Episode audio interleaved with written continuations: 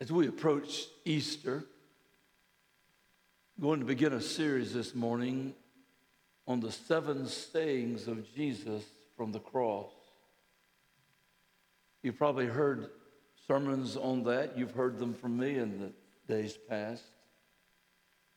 But it's important as we approach Easter that we are reminded of who He is and what He came for and what He's done for us and to walk through these seven sayings as they portray the person of the Lord Jesus Christ.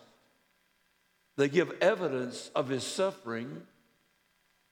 They give a testimony of his love. They give a testimony of the reason he came.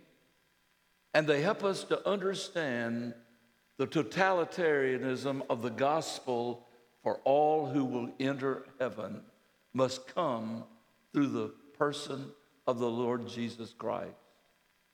No one will ever be in heaven that does not come through faith in the finished work of Jesus on the cross of Calvary. We need to understand that. We need to understand that when it comes to North American missions. We need to understand that when it comes to world missions that only those who have trusted in the Lord Jesus Christ, those who have been introduced to him through the testimony of a believer, only those will enter into heaven and spend an eternity with God. What an awesome privilege and an awesome responsibility we have as believers to share the message with those that we work with, that we go to school with, the message that we uh, should share with those who we play sports with, those that we live around. But most importantly, I would say, would be to our own loved ones, to our family, that we share the truth of the gospel, that they come to faith in the Lord Jesus Christ. It is absolutely paramount it is absolutely necessary that we share the truth of the gospel so others may come into the fold of the family of God and be gloriously saved. I'm reading today the first saying of Jesus on the cross, which is found in Luke 23, and I'll be reading from verses 33 and 34. And when they had come to the place called Calvary, there they crucified him and the criminals, one on the right and the other on the left. Then Jesus said, Father, forgive them, for they know not what they do. The more, this morning, we see Jesus condemned to die. We see Jesus and are reminded of the awesome, awful night that he has endured before this morning, of the awful time that he spent in being accused of blasphemy, in being accused of saying that he was a son of God and ridiculed about that, and the place not filled with believers, but those that would persecute him and even ultimately put him to death and demand that Pilate put him to death on the cross. He had been bruised and battered. He had been whipped with a, light, a cat's tail, it is called, a cat's tail of nine lashes. He had been paraded around, blindfolded. His beard had been plucked from his face. He had been struck on his back, as I said, with the whip. And he was placed, placed in his hand was a stick, if you would, that represented a scepter.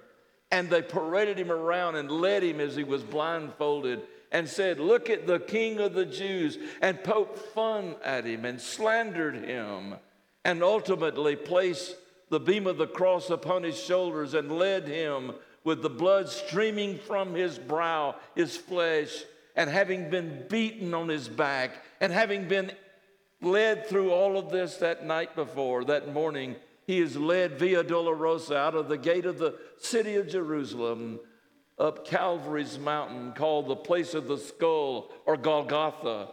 And there they placed him on the cross, nailed him to the cross, and put, hung him there to die. They did not know for their sins. They did not understand that he was perishing for their forgiveness.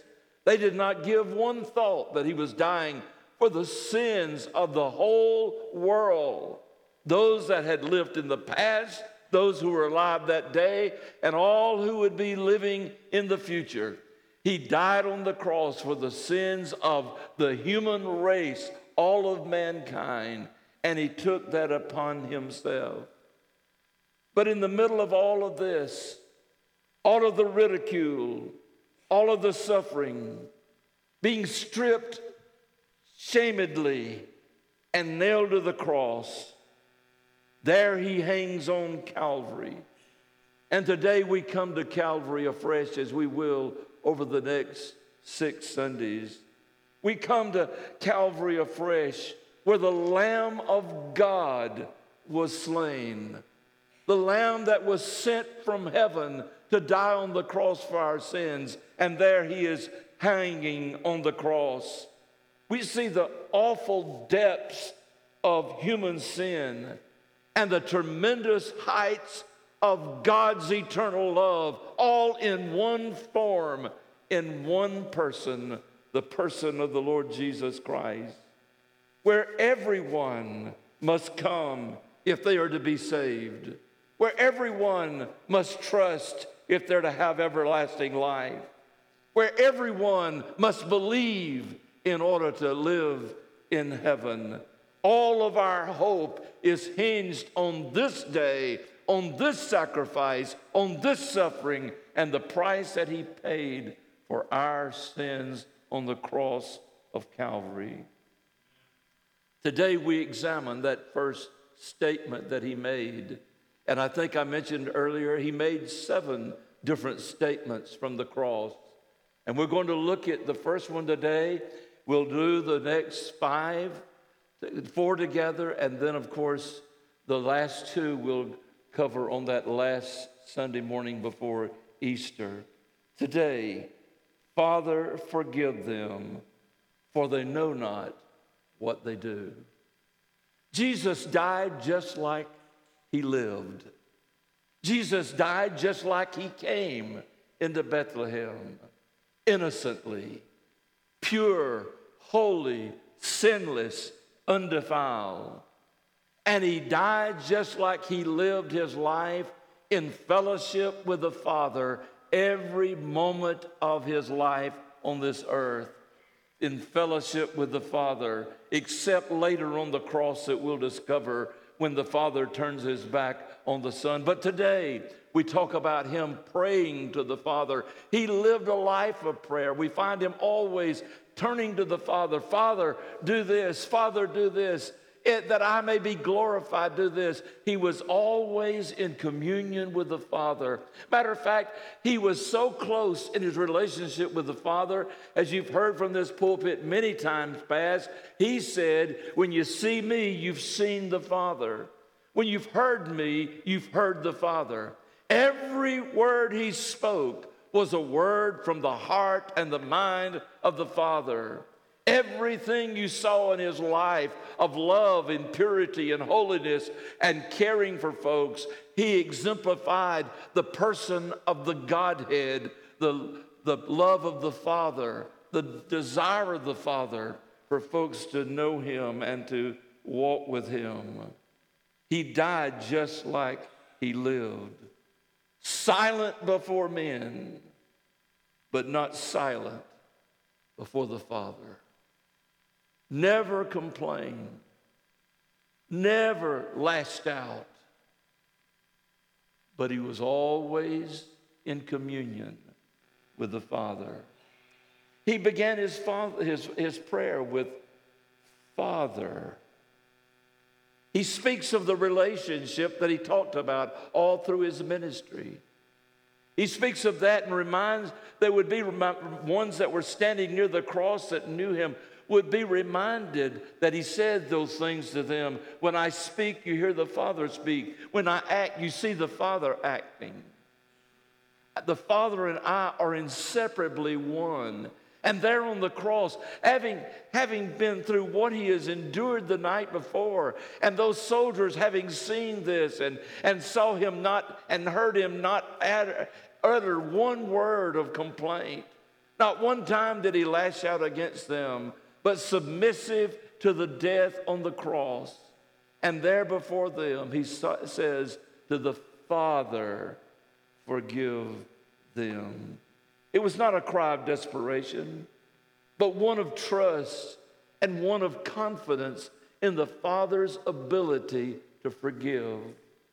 I want you to think about that. Even on the cross, he understood that the only one who can forgive sin is the Father, the only one that could cleanse anyone and give them everlasting life and a relationship and a home in heaven was the Father. So he calls on the Father, forgive them. The relationship is perfect in his life, and the relationship is perfect in his suffering and sacrifice. Addresses the Father because the Father alone, as I said, has the power to forgive. You see, only the one who has been offended can forgive. And it is the Father, it is God who is offended by our sinfulness. It is God who is offended by our disobedience. It is the Father who is offended by sin, and He alone has the power to forgive. He did not ask for Himself, He asked for others forgive them. Isn't it interesting that the one that prayed for forgiveness for his persecutors and those who have crucified him is one who never needed forgiveness of anything? He never committed any wrong. He never spoke any evil. He never thought anything ugly. He never did anything that was out of the perfect will of the Father, and he was perfect in all things. And the cry for forgiveness did not have to be done for his own self. It was not a cry that he had made some mistake or and maybe he had tripped, maybe he had done something accidentally or without thinking. No, he was pure and holy as the Lamb of God, but his cry for forgiveness is on behalf of those who have persecuted him and now crucified him. What he did on earth today, he does in heaven. Makes intercession for us. He asks for their forgiveness. That's a big word. We use it rather loosely. Uh, forgive me, pardon me. We usually say that sometimes. But we, we talk about forgiveness like it's no big deal. But if you understand forgiveness according to the scripture of what forgiveness is, it is a huge deal. It is a huge deal for you to forgive anybody of anything. It is a huge deal for us to be forgiven by anyone for anything. For you see, forgiveness doesn't say, I excuse you. The forgiveness is supposed to mean that we, have, we do not hold it against you ever again. I cannot take the punishment for it away from you, but I can say, I forgive you and that I will never bring it to your charge again. Never will I hold it against you again. Never will I repeat what's been done by you again. I forgive you. He asked for forgiveness. You know, in our prayers, we have the, uh, the privilege, and many times we use it to ask for health, healing, for money, for friends, or answers to the questions that we're dealing with in our life. But to no avail if the barrier of sin is between you and God. You see, in order to have God hear your prayer, in order to have God to act on your part and on my part, we have to come before Him forgiven, cleansed of every sin. That we're to pray and ask Him to wash away our mistakes, to forgive us of our sins, and to cleanse us from them. And then we have the privilege to ask of Him the things we are in need of. You see, the forgiveness that God gives is a forgiveness that releases us from the penalty of sin. No longer guilty. A restoration of fellowship with the Holy God. Man has broken that fellowship that God created man to enjoy, and sin breaks that fellowship. We don't understand that kind of forgiveness. A man had viciously attacked a teenage girl. At the conclusion of his trial, the young lady asked for permission of the judge that she could say something to the attacker. The judge thought for a minute. He didn't have a clue of what she was going to say, but he figured after all she had been through, she ought to have that privilege. He says, Yes, dear, you can say what you want to say. She stood up in the courtroom and she looked at her assailant and she said, For all that you did to me, and for all the pain and suffering and hardship I've endured, for all of the pain that I'm reminded of day in and day out, I forgive you. I forgive you. You're forgiven. But the girl then said, But it's not mine to dismiss your punishment. I forgive you, but I can't take away your sentence. I'll pray for you. But you see, when Jesus offers forgiveness, he takes away the punishment.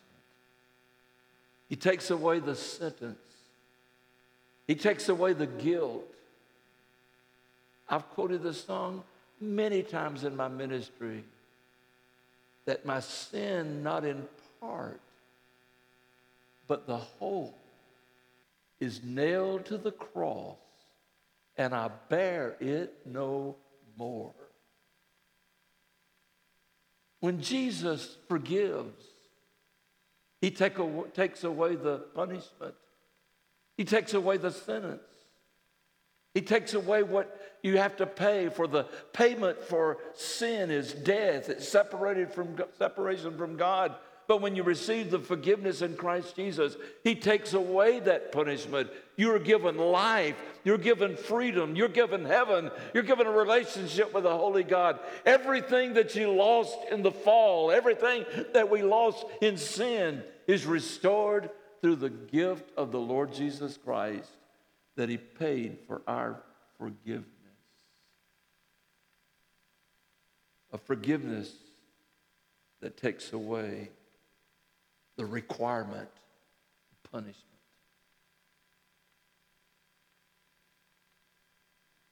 Then Jesus said an interesting phrase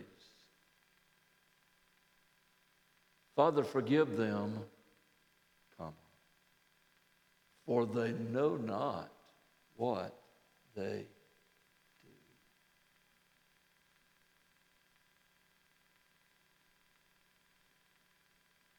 They don't understand the depth of their trespasses. He was speaking to everyone present, all who had taken part in this atrocity. He didn't offer a word of complaint, not a word of accusation, not a word of vengeance. Just forgive them. You see, he still says the same thing for us today. No word in Scripture is a private interpretation. No word of the Savior upon the cross loses its force or its significance in later years, but that we don't know what we are doing. Not that that's true, but that we don't understand the awfulness of what we do.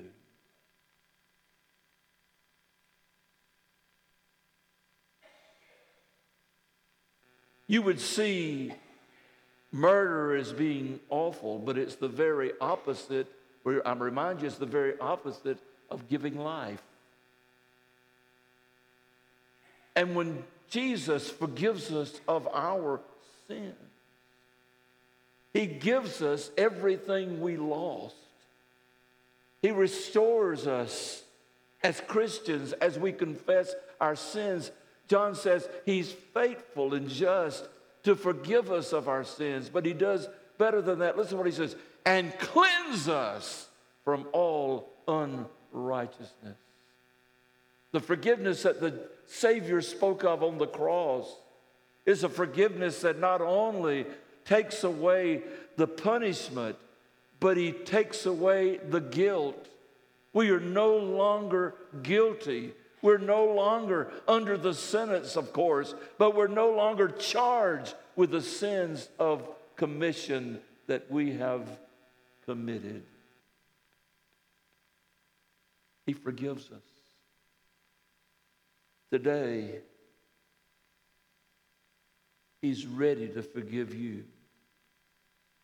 He's willing to forgive you who are watching through Facebook.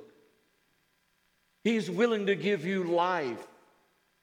And when He gives you forgiveness, He takes away the, the holding anything against you or ever mentioning it again that you have done in your life that is sin. And the things that you do as a Christian, if we confess them, John says, He's faithful. You can count on it. He is just. You can count on Him. He will always forgive us and cleanse us of every unrighteous thing. His forgiveness is complete. We say God's will is not best for us when we sin. We say, I don't want to do what God wants me to do when we sin. Oh, we don't turn and look into the face of God and says, I don't want to do that. I want to do this. That's not the way it goes. It's just that we make choices. We, we do things. We say things. We act in ways. We make the choices that are contrary to the perfect, holy will of the Father. And He's always willing to forgive us. And in that forgiveness, he restores us as though we never sinned at all.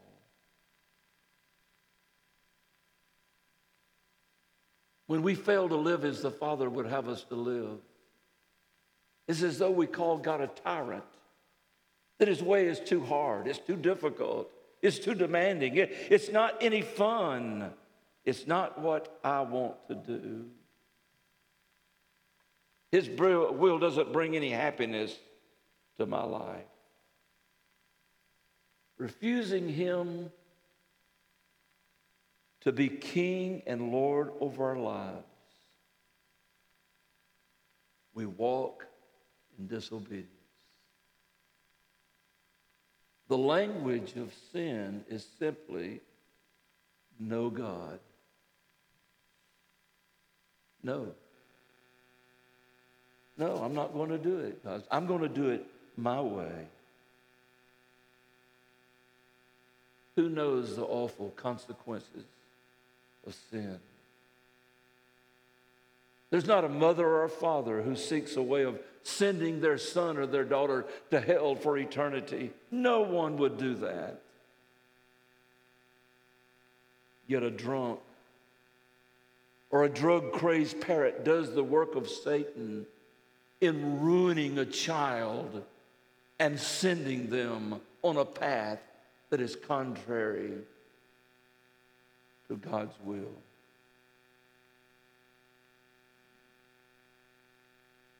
Imagine a man building a wall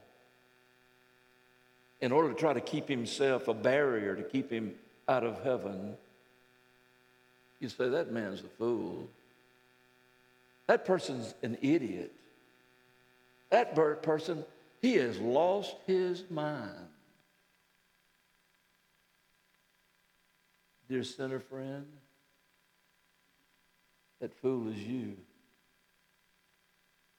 That fool is you as long as you reject the forgiveness of the Father that has been paid for by the Lord Jesus Christ and spoken on your behalf from the cross of Calvary, you reject God's forgiveness.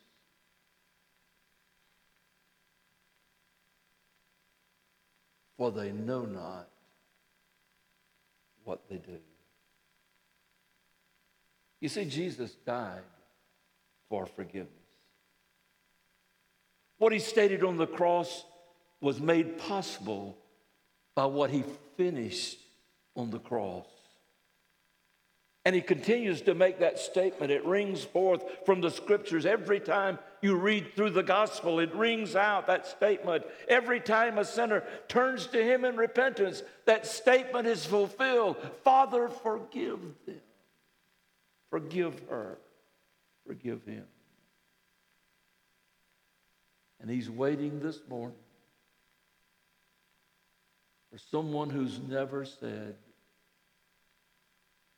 I want the forgiveness of the Father.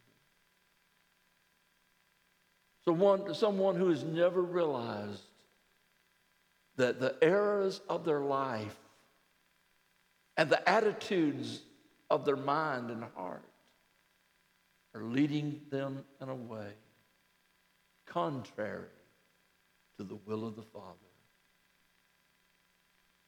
And yet he stands willing and ready to say, You're forgiven. Just because it's no big matter, sin is a big matter. Sin is so big that Jesus gave up all of his purity and righteousness and holiness and life on the cross. It is such a big matter that the Father allowed his Son to die on the cross for our sins and become our sins, the scripture says. The one who never knew any sin himself became our sins, that we could experience and know the righteousness of God in Christ Jesus. It could be in our lives through him. And he loves you today. He cares. He wants to speak forgiveness in your life. But maybe you're too busy. Maybe you're too busy. Maybe you're too busy having a good time. You're too busy making your own plans. You're thinking one day I'll, I'll I'll, I'll, get right with God. One day, you know, I, God's not going to let me go to hell. Look at me. I'm a good person. The old preacher Vance Havner, y'all have never heard of him. He says it's not the bad that men do that send them to hell, it's the good that ain't good enough. Because they think they're not bad enough to go to hell.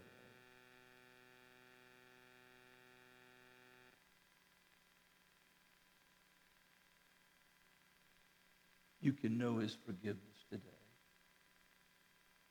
You don't have to leave this building without knowing the full pardon, forgiveness, healing, cleansing, restoration promises of God.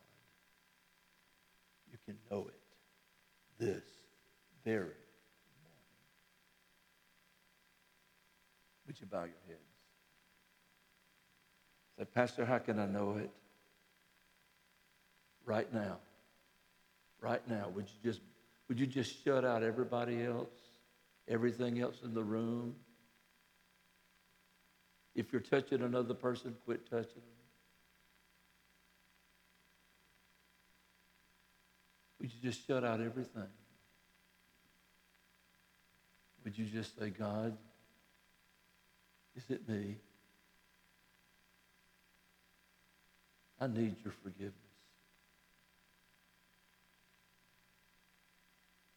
I want to know your forgiveness. I want to know life in Jesus. I want to spend an eternity in heaven. That's what I want right now, Father. Would you forgive me? Would you let Jesus come into my life and be my Lord and Savior and give me eternity, the promise everlasting life in heaven? Thank you, Lord, that you said you would not turn anybody away. Right now, I trust, I believe. Come into my life. Forgive me. Be my Savior. And give me the courage to make a stand that I have prayed to receive you my Lord and Savior. In Jesus' name, with heads still bowed, eyes still closed. God spoke to some folks in this room this morning. He's speaking to you personally. If you prayed that prayer, just a moment, I'm going to come stand down front. Brother Tommy's going to come and we're going to sing song. It's called an invitational song. You know why? Because we're announcing that it's God's invitation for you to trust in Jesus and come to Him. Would you do that this morning? Just step out in the aisle. Don't worry about what anybody else does, what anybody else says. Just step out in the aisle. Walk down here. I'll take your hand. I'll ask you a couple of questions. Did you pray that prayer? Did you ask Jesus to come into your life? And if you want me to lead you through the sinner's prayer, I'll do that. Then I'll rejoice with you and pray for you. Lord God, in this invitation, have your perfect way. Lord, I pray that there will not be one individual in this building who will leave here without having satisfied your requirement of turning to Jesus for forgiveness. Have your way right now that Satan can score no victories in this place, but the Holy Spirit of God may have full, complete control. In Jesus' name.